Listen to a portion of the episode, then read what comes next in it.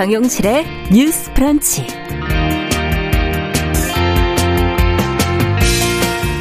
안녕하십니까 정용실입니다. 주말과 휴일 시내가 대체로 한산했습니다. 다들 안전하게 보내신 거겠죠? 자, 서울시가 오는 9월 6일까지 일주일간을 천만 시민 멈춤 주간으로 정했습니다. 자, 이 일주일 동안은 강화된 사회적 거리두기에 맞춰서 밤 9시 이후 음식점 등의 집합 제한 조치를 확대하고요. 야간에는 시내버스 325개 노선을 20% 감축 운행하기로 했습니다. 아, 서울시는 시민들에게 일상을 포기한다는 절체절명의 각오를 또 제대로 영업을 할 수 없는 자영업자들에게는 고난의 시간이 되겠지만은 동참해 주기를 간곡하게 요청을 하고 있습니다. 아, 정말 다들 힘드시지요? 그래도 이번 일주일만큼은 다 함께 연대하는 마음으로 약속을 지키는 그런 시간이 되기를 바래봅니다. 아, 코로나19 시대에 연대하는 방법은 모두가 흩어져 있는 것. 네, 정은경 중앙방역대책본부장이 강조한 한마디도 다시금 새겨봐야 되겠습니다. 자, 8월 마지막 날이네요. 31일 월요일 정용실의 뉴스 브런치 시작합니다.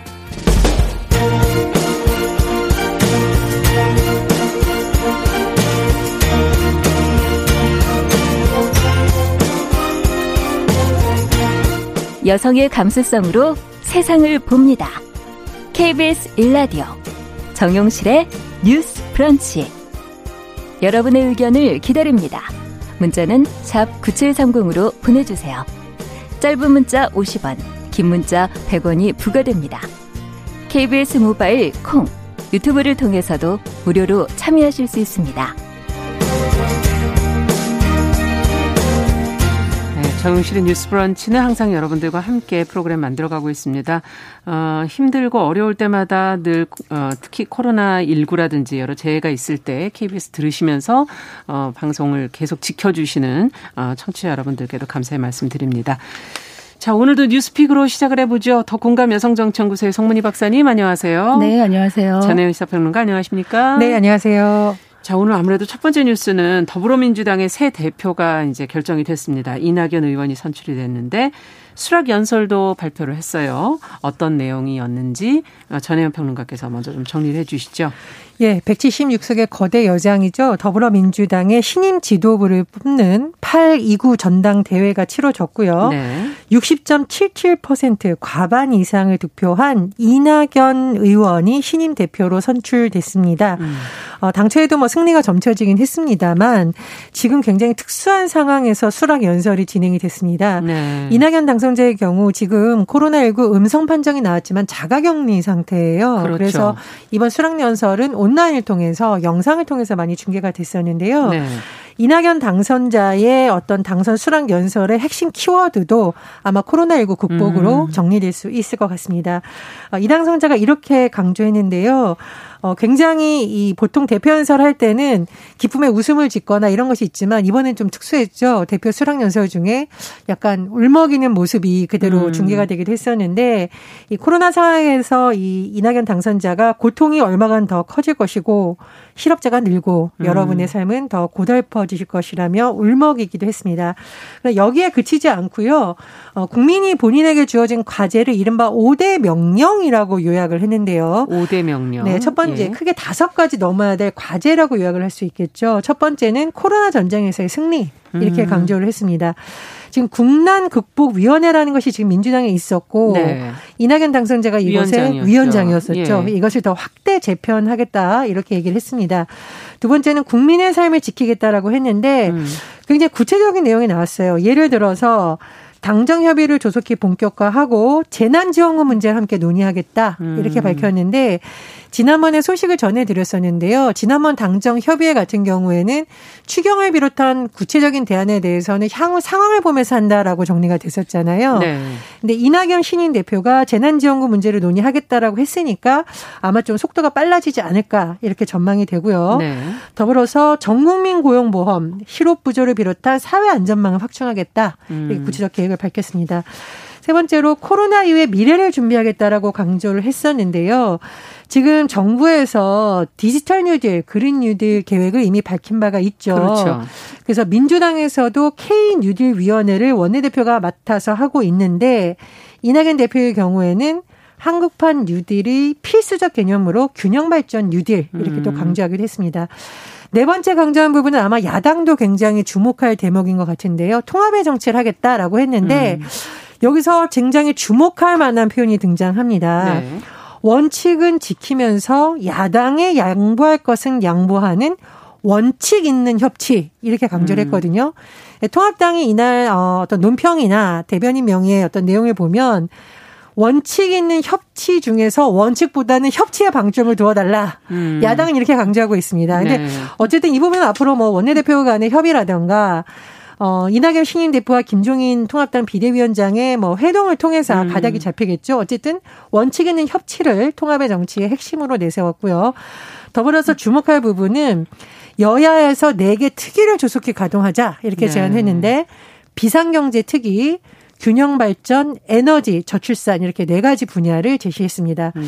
다섯 번째는 혁신을 이낙연 대표가 강조했는데 혁신은 크게 두 가지겠죠. 하나는 정치 경제에 있어서의 혁신 성장이 있을 거고 또 하나는 민주당 내부의 혁신이 있을 것입니다. 네. 이낙연 대표가 민주당 내부의 혁신에 대해서 언급하면서 각계 각층에 대한 공감을 강조하면서 청년과 여성이 당의 의사결정에 참여하도록 제도화하겠다 네. 이렇게 강조를 했습니다. 저희가 많이 지적했던 부분이죠. 네, 그렇습니다. 네. 근데 이 부분은 뭐 이제 그냥 당직 인선에서 음. 뭐 최인호 수석 대변이라던가 당 대표 어떤 실장들 비서실장 인상이 이미 발표가 됐는데 지명직 최고위원은 아직 인선이 발표되지 않았습니다. 그래서 이런 부분이 어떻게 될지는 또 지켜봐야 되는 상황이고요. 네.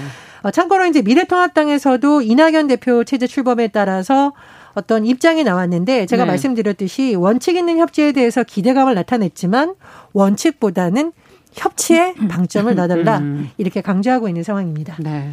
저희 이제 이낙연 대표의 대권 행보 관련해서도 관심이 많죠. 뭐 2015년에 문 대통령께서 당권을 잡고 그 2017년 대권을 잡게 됐기 때문에. 근데 오늘은 이제 그런 얘기는 좀 저희가 차후에 조금 더 해보도록 하고요. 코로나 전국 속에서 그럼 지금 계속 강조해 주신 협치 이게 과연 어떻게 될 것인가?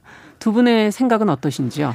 그 우리가 왜 뭉치면 살고 흩어지면 죽는다 이런 네. 말을 했었는데 요즘에는 뭉치면 죽고 흩어지면 산다 이런 코로나 전국에서 나온 말이죠. 네, 그렇습니다. 사실 예. 국민들은 많이 힘든 과정이지만 몸은 좀 흩어지면서 마음은 서로 다독이며 음. 이 힘든 시기를 견뎌 나가야 되는데 정치권은 뭉쳐야 된다 네. 이 시기에 그렇죠. 여야 할 것 없이 뭉쳐야 된다 생각을 하고 이낙연 대표가 협치의 중요성을 생각을 하는 것 같아서 일단 기대를 하게 됩니다. 네. 지금 얘기한 것 중에 그 코로나 전쟁 승리, 국민 삶 지키기, 코로나 이후 미래 준비, 통합의 정치, 음. 혁신 가속화 이 다섯 가지 중에 사실 코로나 이후 미래 준비 뭐 한국판 유들 이런 것은 당장은 조금 멀어 보여요. 네. 왜냐하면 지금 코로나 전쟁에서 살아남는 것도 급선 아주 급우선의 과제이기 그렇죠. 때문에 살아남기 위해서 윈스턴 처칠의 말을 인용했듯이 우리는 승리하겠다. 음. 이 승리를 위해서는 여야가 다 힘을 합쳐야 되는데 일단 뭐 분위기는 좋습니다. 지금 김종인 비대위원장과 이낙연 대표 인연도 좋고 네. 그래서 아마 그 전에 황교안 대표 시절이나 이해찬 대표 시절의 여야 관계보다는 일단 정치도 이 사람이 하는 것이기 때문에 음. 그런 분위기는 몰아갈 것 같은데 문제는 지금 최고위원들의 면면을 보면 예. 지금 김종민, 양양자, 신동근, 노웅래 이런 분들 보면은 사실 친문 권리 당원들의 선호가 큽니다. 음. 이런 분들이 그러니까 말하자면 당내에서의 어떤 친문 세력의 어떤 입김으로부터 이낙연 대표가 자유로울 수는 없다. 네. 이낙연 대표의 개인의 어떤 정치 철학은 야당과의 협치이지만은 아까 말했던 그 원칙 있는 협치에서 이게 참 애매한 말인 것이 음. 원칙에는 뭐가 들어가냐면 문재인 정부의 주요 국정 과제가 들어가는 것이거든요. 음. 거기에는 기존의 부동산 정책도 있을 수 있고 공수처 문제도 있을 수 있고 이런데 이거를 강조하다 보면 야당과의 협치가 또 힘들어질 수 있는 부분이 있기 때문에 이걸 어떻게 잘 운영해 나갈 것인가에 대해 운영의 묘가 필요하다. 음. 첫 단추로는 아마 지금 주호영 원내대표도 계속 주장하고 있는 것이 지금 상임위원장 독식하는 게 가장 큰 문제가 아니었냐. 네. 첫 단추가 잘못 끼어졌다. 이런 얘기를 하는데 아마 야당과 대화 물꼬를 치는 첫 카드로 상임위원장을 재배분할 수 있는 카드를 음. 꺼내 온다면은 조금 더 분위기가 좋게 출발하진 않겠나 이런 생각은 듭니다. 네. 어떻게 보십니까? 네, 근데 상임위원장 문제는 법사위를 뺀 나머지 상임위에 대해서는 어느 정도 여야 합의안이 윤곽이 나왔었잖아요. 어떤 어떤 상임위를 야당이 할 수도 있다라고 했었는데 안 됐었기 때문에 저는 지금 상임위원장 재분배도 물론 중요합니다만 야당이 국민들한테 공감대를 더 얻으려면 오히려 재난지원금 문제처럼 여야의 공감대가 넓으면서 강론에선 조금 다를 수 있지만 급한 문제부터 야당이 풀어가려는 노력을 해야지 더 국민적 공감대를 얻을 수 있지 않을까 이런 생각이 들고요. 저는 이번에 네 개 특위 중에서 비상경제 특위는 뭐 당연히 지금 코로나19라는 절체절명 상황에서 네. 중요한데 균형 발전 특위 굉장히 중요하다고 생각을 합니다. 지금 수도권 인구가 사상 최초로 50%를 넘었다고 하거든요. 네. 이거 사실 해외에서 보면은 도저히 이해할 수 없는 상황이라 할 정도로 초과밀 상황입니다. 음. 그리고 지금 수도권에 있어서 점점 더 이것이 집중화된다라고 하는데 이 문제는 여야를 넘어서 머리를 맞대고 정말 논해볼 수 있는 상황이고요. 그리고 이낙연 대표 같은 경우에는 사실 전남도지사도 했었고 예. 주호영 원내대표도 대구 출신이기 때문에 음. 수도권 중심의 사고가 아니라 지역의 어려움을 누구보다 잘 알고 있을 거라고 생각을 하고 여야가 굳이 반대할 사안이 없는 거라고 봅니다. 그래서 이 부분에 있어서 좀 고리를 풀 수 있지 않을까 이렇게 생각이 들고요.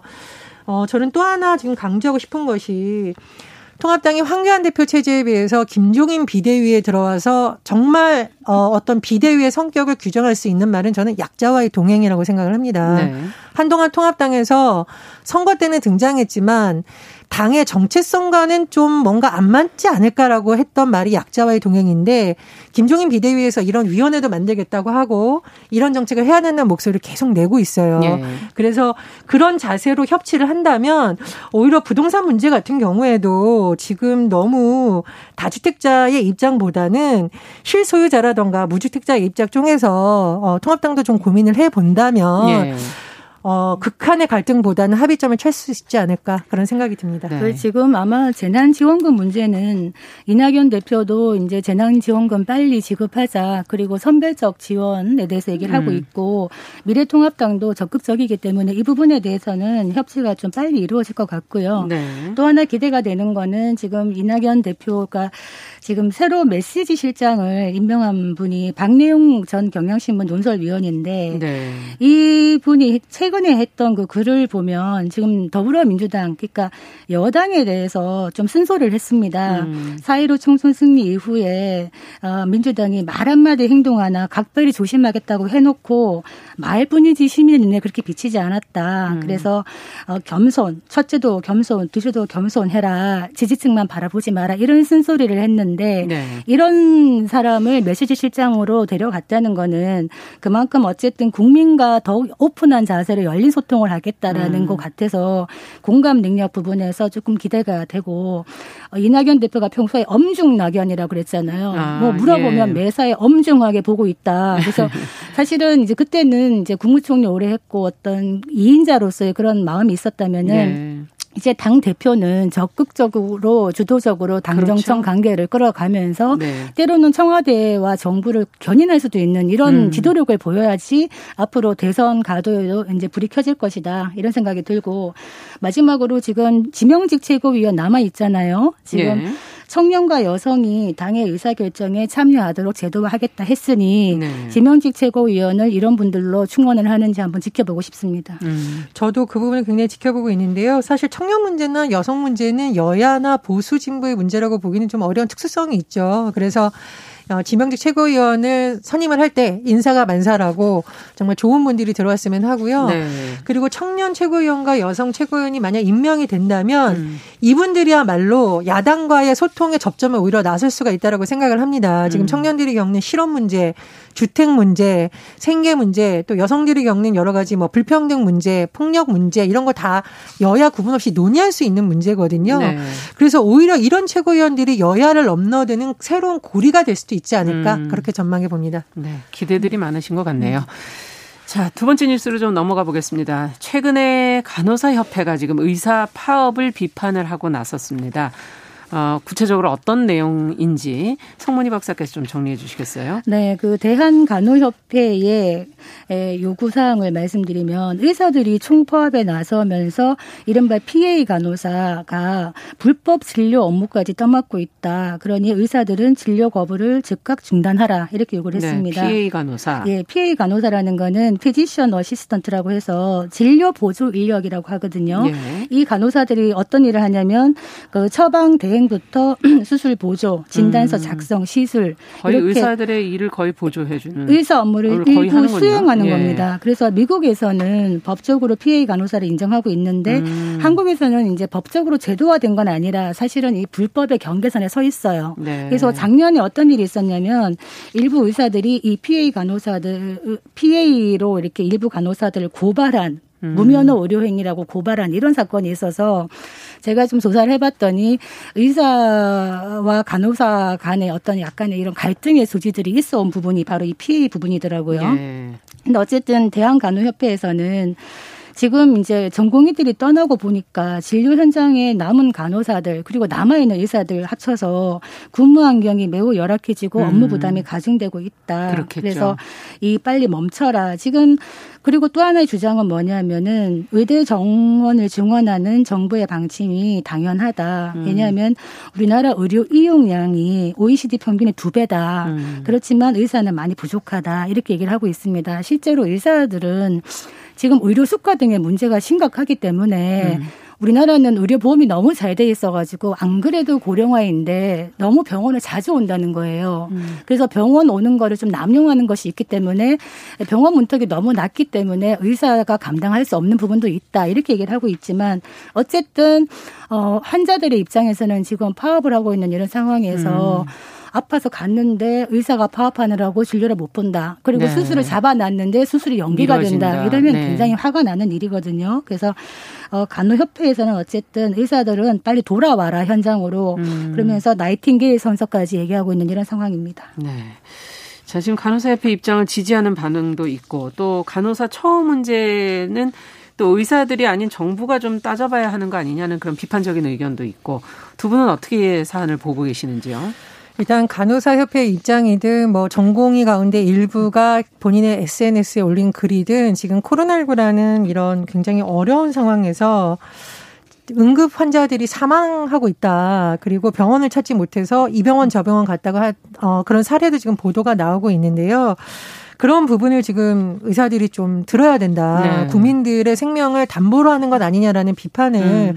의협이 지금은 좀 들어야 될 시기라고 생각을 합니다. 그리고 두 번째로 지금 국회에서 보건복지위 한정혜 위원장까지 나서서 어, 코로나19 상황이 좀 안정될 때까지는 음. 관련 법안을 상정하지 않겠다라는 취지의 내용까지 얘기를 했거든요. 네. 국회에서 법안을 상정하지 않으면 정부에서 마음대로 정책을 추진할 수가 없습니다. 음. 그리고 한장혜 위원장이 이렇게 발언을 했다라는 것은 여당 의원이거든요. 네.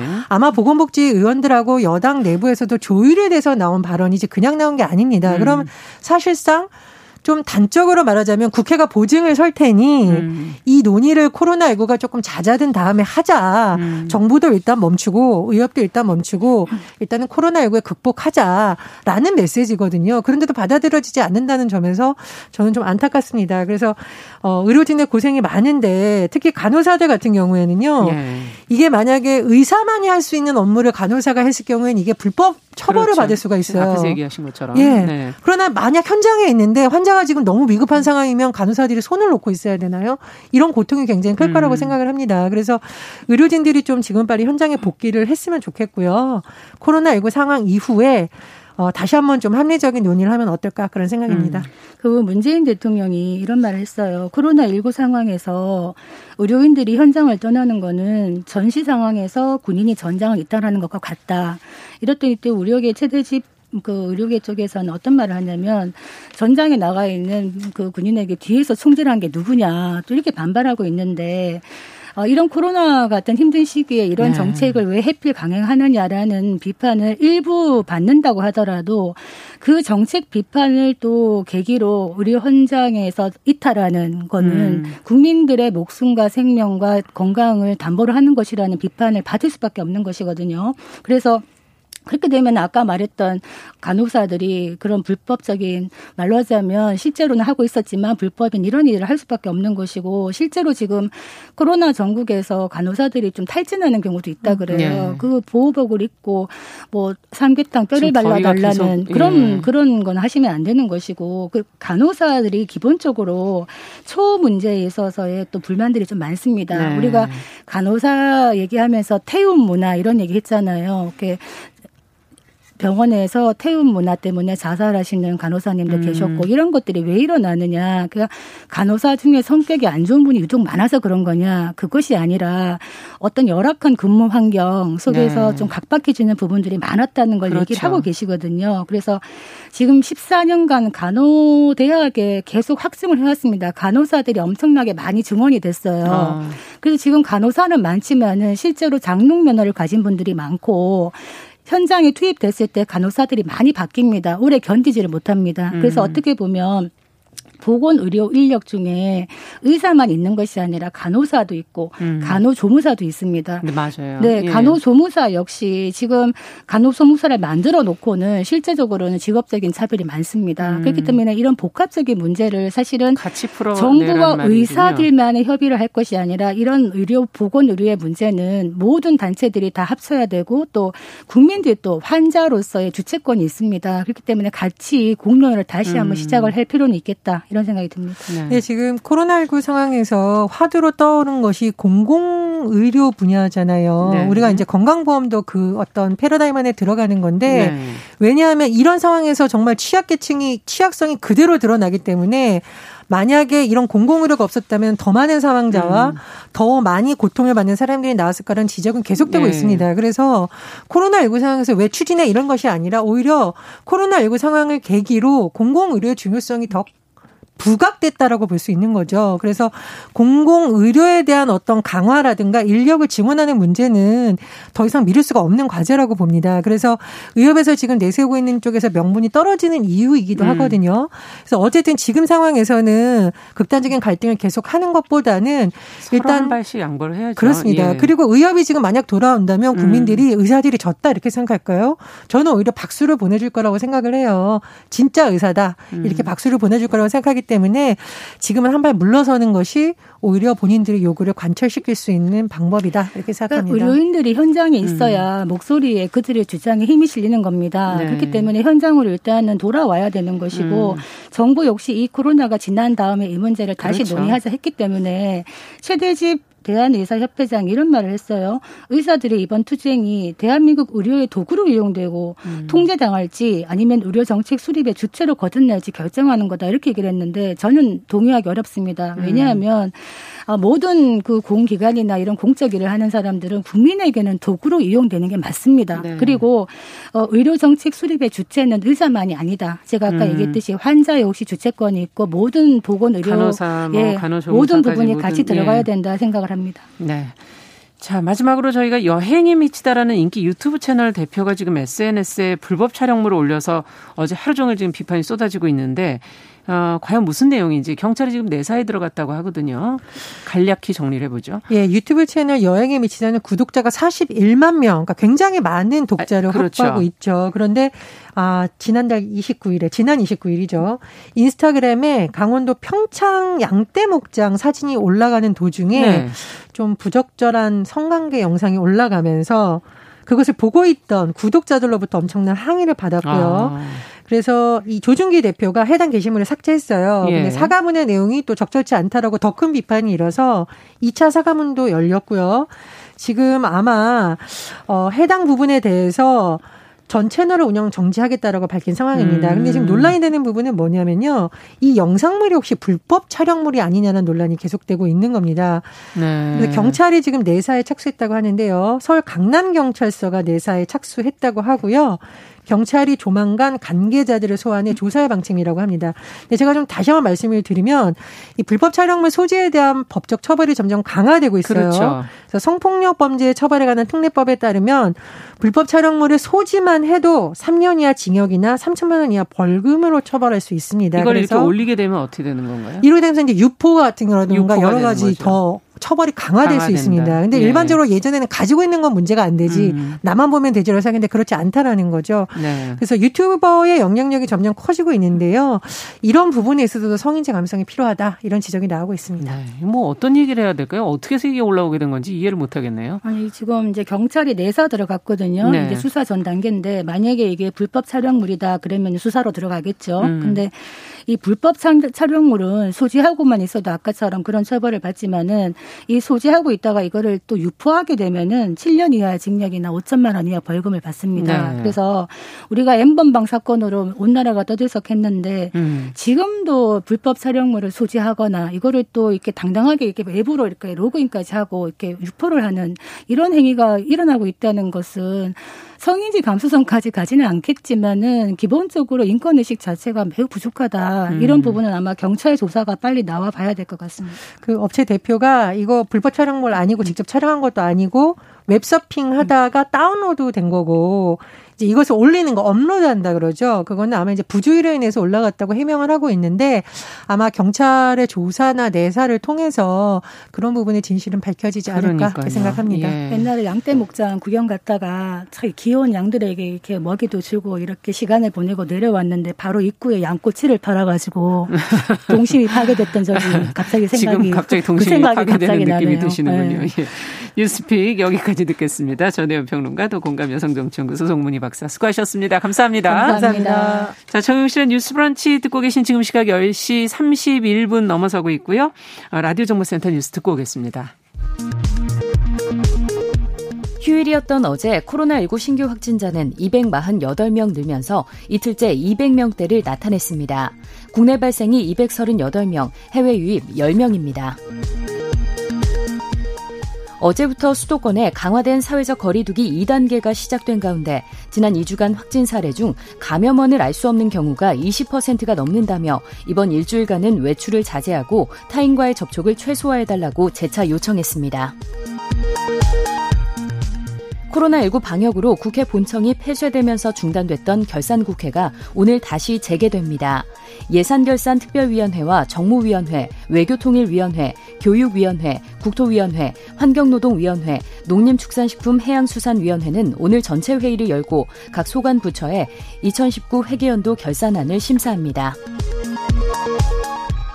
한동훈 검사장의 휴대전화 유심칩 등을 압수수색하며 한 검사장과 몸싸움을 벌인 정진웅 서울중앙지검 형사 1부장을 감찰해온 정진기 서울고검 감찰부장이 사표를 냈습니다.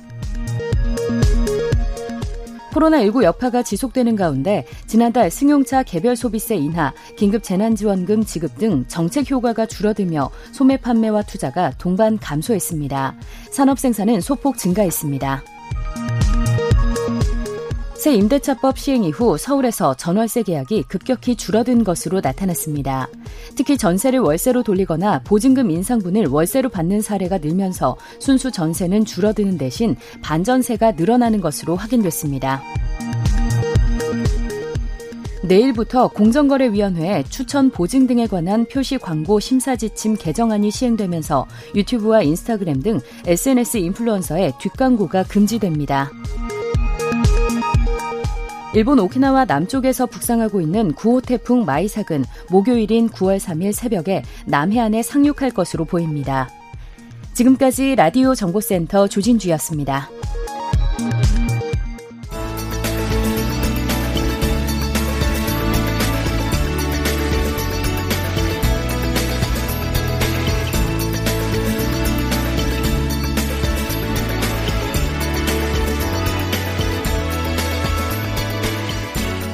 세상을 보는 따뜻한 시선.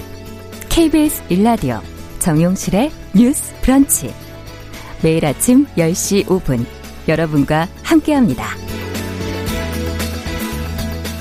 네, 정용실의 뉴스 브런치 듣고 계신 지금 시각 10시 34분입니다. 자, 더 이상 코로나19 추가 확산을 막기 위해서 사회적 거리두기 3단계를 시행해야 한다는 요구들이 많았는데요. 뭐 경제적인 문제라든지 이런 것을 고려해서 정부가 2.5단계, 2단계지만 3단계처럼 하는 2.5단계로 이 거리두기 단계를 지금 격상을 했습니다. 잘 지키게 된다면 2단계보다는 효과가 있겠지만 다소 모호한 기준이 적용됐다는 지적도 있는데요. 자, 오늘 이와 관련해서 자세한 이야기 좀 나눠보도록 하겠습니다. 고려대 안산병원 감염내과 최원석 교수님 전화 연결돼 있습니다. 안녕하세요. 네, 안녕하세요. 네. 아, 확진자 발생 수를 저희가 정말 매일 보고 있는데 어제는 닷새 만에 200명대 299명, 300명 아래로 발표가 됐고 오늘은 248명, 어, 서울은 91명, 경기가 79명 이렇게 지금 발표가 됐는데 어, 주말이라 그런가요? 조금 다소 잦아든 그런 모습이거든요. 어떻게 보고 계십니까? 네, 뭐 말씀하신 것처럼 이제 며칠간 환자 신규 환자 발생 수가 좀 줄어든 거는 맞는데요. 네. 어, 사실 주말에는 검사 건수가 좀 줄어드는 영향이 있기도 하고요. 네. 또 이전에도 주말에 확진 환자 수가 좀 줄었다가 주중에 다시 증가하는 양상을 보였던 적이 몇 번 있었거든요. 음. 어, 또 환자 발생의 양상을 보면 네. 지금 어, 충북을 제외한 나머지 시도에서는 다 신규 환자 발생이 있었기 때문에 네. 수도권 이외에도 이제 다른 지역에서의 전파가 상당히 진행된 걸로 보이거든요. 아. 뭐 그런 면에서는 지금 현재의 추이만으로 진정세라고 말하기는 좀 어려울 것 같고요. 네. 경과를 좀 더 봐야 할 것 같습니다. 시간이 조금 더 필요하다 하는 말씀이신데요. 네, 네. 지금 정부의 추가 방역 조치로 어제부터 수도권은 앞서 말씀드린 것처럼 거리두기 2.5단계 조치가 지금 이루어지고 있지 않습니까? 전문가분들 중에는 3단계를 그동안 주장해 온 분들도 많은데 이 정도 수준으로 조치를 하고 지켜봐도 괜찮다고 보시는지요? 네, 일단 뭐 거리두기의 단계가 상향이 필요하다라는 거는 대부분 공감은 했었던 것 같고요. 예.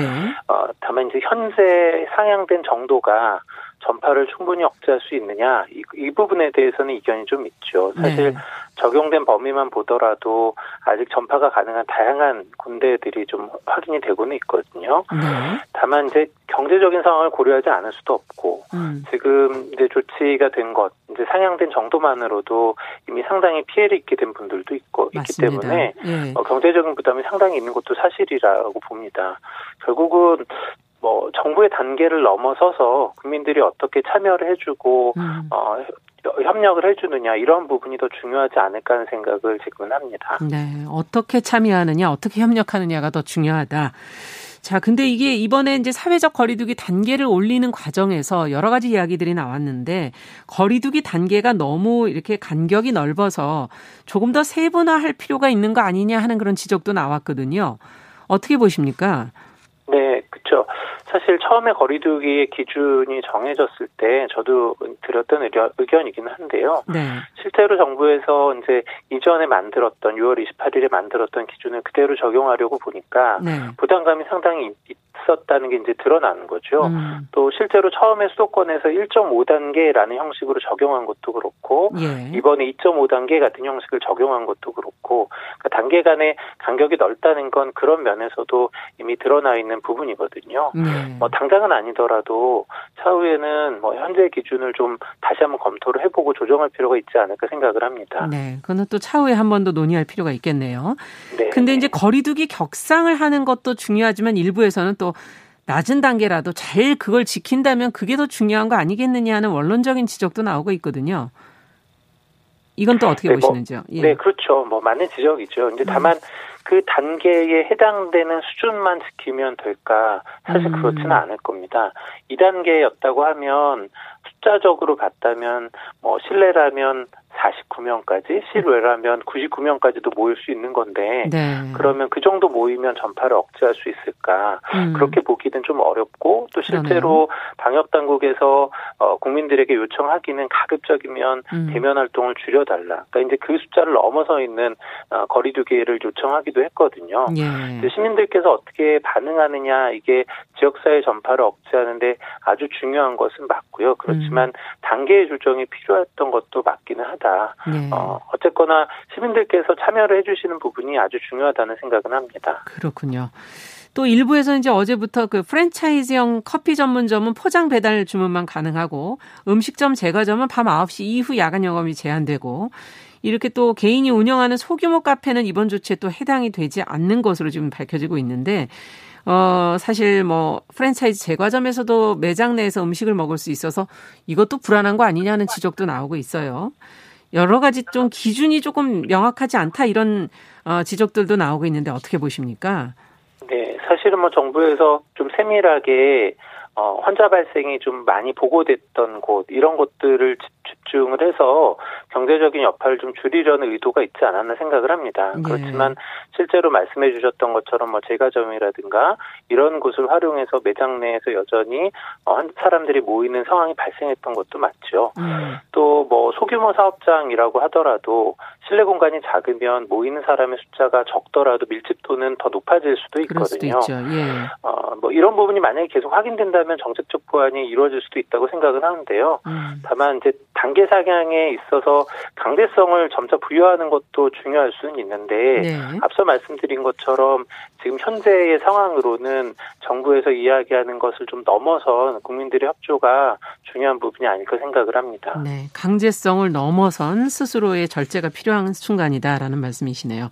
네, 네. 수도권의 그 지금 외부 시설 이용이 제한이 되면서 다른 지역 가신다는 분들도 계시고 또 지인과 친척은 좀 괜찮지 않겠나 해서 집에서 모임을 갖는 분들도 계시다고 하는데 이런 거는 어떻게 보십니까? 네, 사실 그런 부분도 좀 우려스러운 면이 있죠. 이제 수도권을 중심으로 환자 발생이 있지만 어, 지방에서의 환자 발생도 계속 이어지고 있고 일부 네. 지자체는 어, 먼저 어, 강화한 거리두기를 적용하기도 하고 있거든요. 네.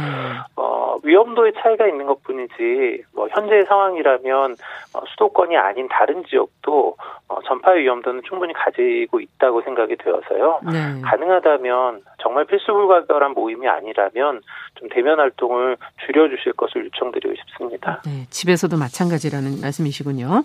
네, 네. 네, 그러면 지금 이제 가벼운 증상이 나타나는 분들이 많다고 하니까 어느 정도 검, 상황에서 검사를 받아야 되는 건지 잘 모르겠다는 분들이 의외로 주변에 많으세요.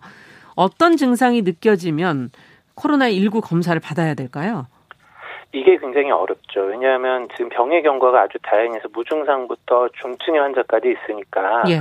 어떤 증상이면 이걸 배제할 수 있다 이렇게 말하기가 어렵거든요. 음. 어, 다만 이제 전파 위험성이 있는 상황에 노출이 있었다. 그러면 아주 가벼운 증상, 가벼운 기침, 열이라고 하더라도 절대 무시할 수 없을 것 같고요. 아. 또 연세가 많은 분들, 기저질환이 있는 분들도 마찬가지로 어, 가벼운 증상도 무시해서는 안 될 것 같습니다. 예. 그리고 뭐 적어도 호흡곤란 같은 증상이 있다면 이때는 더 이상 지체해서는 안 될 것 같고요. 예. 사실은 검사보다 더 강조드리고 싶은 것은 증상이 있을 때 다른 사람에게 전파시키는 일이 없도록 하는 것이거든요. 음. 고위험군이라면 빨리 검사를 해서 본인을 확인하시는 게 더 중요하겠지만 네. 그렇지 않은 분들은 다른 분들에게 전파시키지 않는 것이 더 중요할 수 있어서 일단 가족이라든지 그렇죠. 일단은 증상이 있다면 사회적인 활동을 좀 멈춰 주시고 예. 어, 다른 사람에게 전파되지 않도록 좀 기다려 주실 필요가 있을 것 같고요. 만약에 바로 멈추는 게 불가능하다면 검사라도 좀 빨리 하셔서 검사 결과가 확인될 때까지라도 활동을 멈추고 계시는 것이 바람직하다고 생각합니다. 네. 아, 여러 가지로 참 알 수가 없군요. 이게 명확하다면 좀 더 쉬워질 텐데요. 자, 끝으로 현재 이 코로나 확산 상황과 관련해서 꼭 어, 청취자분들께 강조하실 말씀 있으면 한마디 듣겠습니다. 네, 뭐 반복해서 말씀드렸지만 환자 발생을 차단하는 건 결국 국민들께서 어떻게 해주시냐가 중요한 부분이 될 겁니다. 네. 지금 사회적 거리두기가 강화된 걸로 결국 누군가는 피해를 보는데 그럼에도 불구하고 이렇게 했던 것은 코로나의 확산 상황이 너무 심각하기 때문이거든요. 의료 음. 현장도 너무 안 좋기도 하고요. 어, 이 상황을 같이 좀 공감해 주시고 우리 사회를 같이 지킬 수 있도록 좀 같이 도와주셨으면 좋겠습니다. 네. 국민 한 사람 한 사람이 어떻게 행동하느냐가 굉장히 중요하다는 말씀이었네요. 오늘 말씀 잘 들었습니다. 감사합니다. 네, 감사합니다. 네, 월요 인터뷰 오늘은 강화된 2.5단계 사회적 거리두기 조치로 코로나19 추가 확산을 막을 수 있을지 여러 가지 고민들을 같이 점검해 봤습니다. 고려대 안산병원 감염내과 최원석 교수와 이야기 나눴습니다.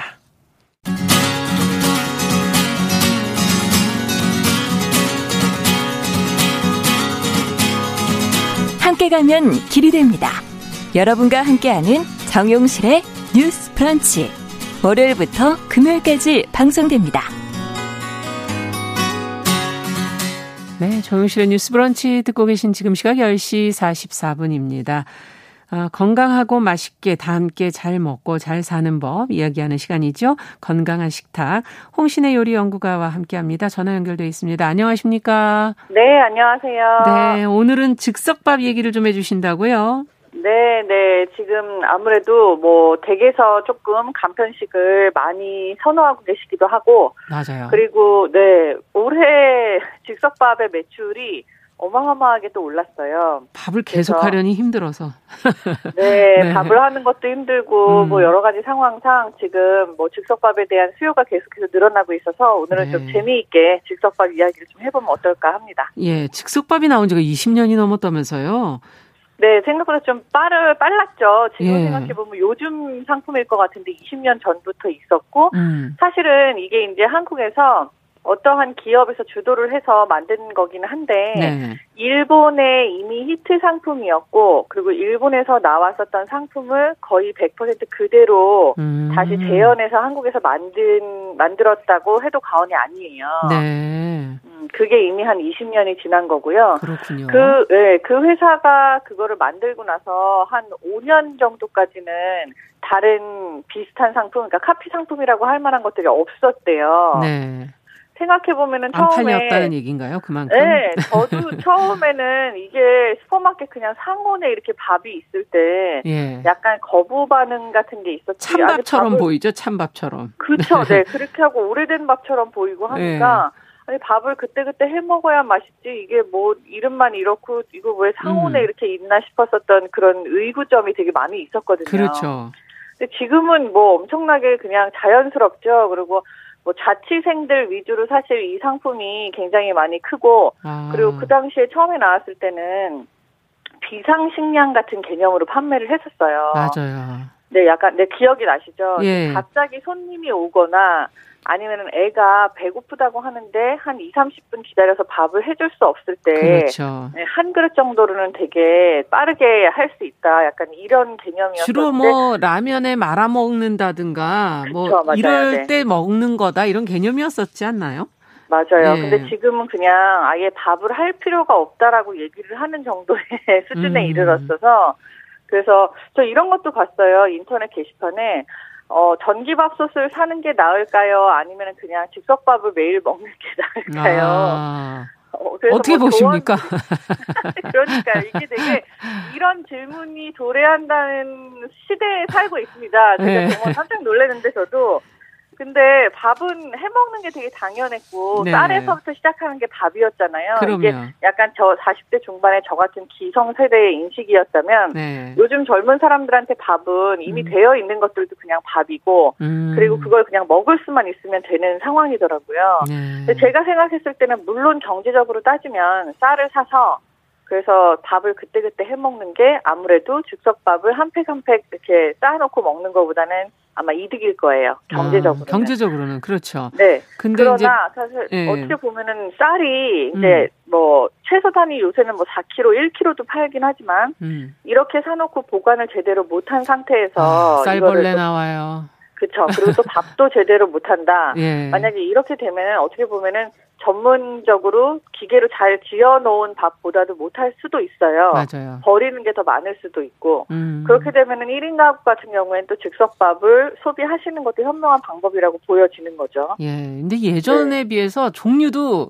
많아졌어요. 골라 먹을 아유, 수 있는. 엄청 많아요. 예, 그냥 흰쌀밥이 아니잖아요. 맞아요. 예전에 비해서라고 지금 말씀하셨지만 사실 초창기 모델부터 뭐 잡곡밥이라든지 아니면 그냥 흰쌀밥이라든지 이런 네. 정도의 바리에이션은 있었고 이후에 뭐 저당질 밥이라고 하는 거 들어보셨죠? 예. 그러니까 당뇨가 있으신 분들을 위해서 조금 당질을 조금 제한하는 음. 제한식을 하셔야 되는 분들을 위한 저당질 밥 같은 것도 있고 음.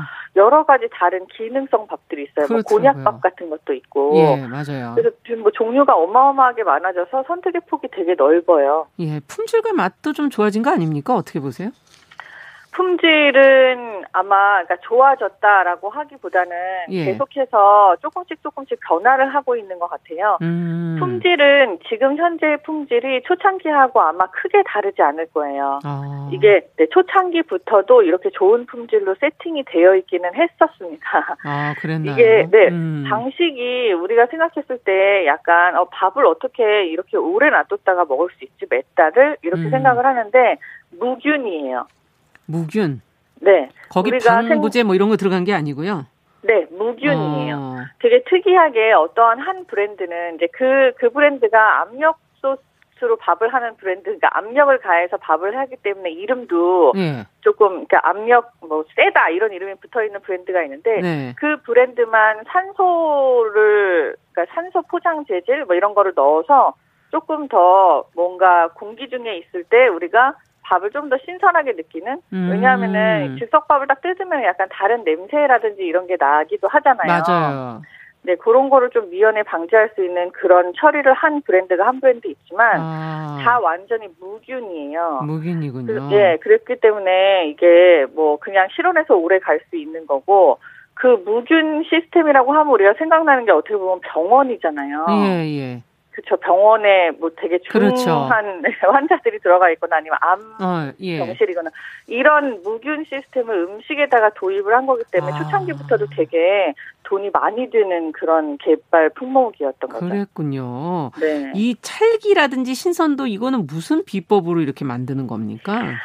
이게 이제 만드는 방법이 조금씩 다르다고 보시면 돼요. 이제 음. 우리나라는 현재 브랜드가 진짜 많이 날아와 있어요. 뭐 PB 음. 브랜드까지 하면은 굉장히 여러 가지지만 예. 대기업들 위주로 해가지고 할 수밖에 없는 게 이게 설비 자체가 완전 다르고 너무나 돈이 많이 들어요. 근데 아. 뭐 우리가 흔히 브랜드 선호도라는 게 있잖아요. 예. 지금 시장 점유율 1위인 그 어떤 그 회사에 이 회사를 얘기를 못 하겠는데 네, 어떤 회사에? 예. 네, 회사는요.